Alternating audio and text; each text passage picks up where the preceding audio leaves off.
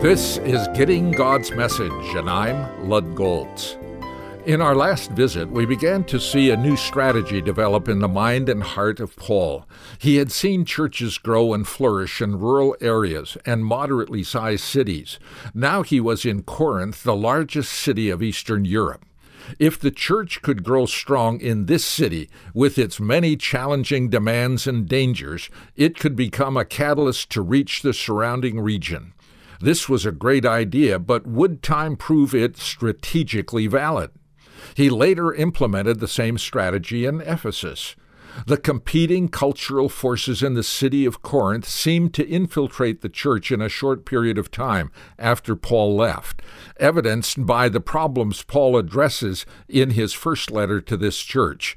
Petty divisions, sexual compromise, taking disputes to secular courts, lack of love for one another during love feasts pride in using spiritual gifts, and even questions about main doctrines of the faith, such as the promise of the resurrection and eternal bliss. Wanting to reach their own culture with the message of freedom in the gospel, they tended to dumb down their message to make it more palatable to the community's lifestyle.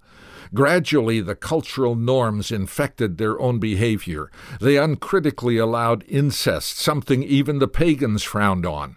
Such behavior led to questioning basic beliefs. In this letter, Paul worked hard trying to correct these corrupting influences and restore the redemptive mission of the church. Beware, do not dumb down the gospel in an effort to reach more people. That always fails.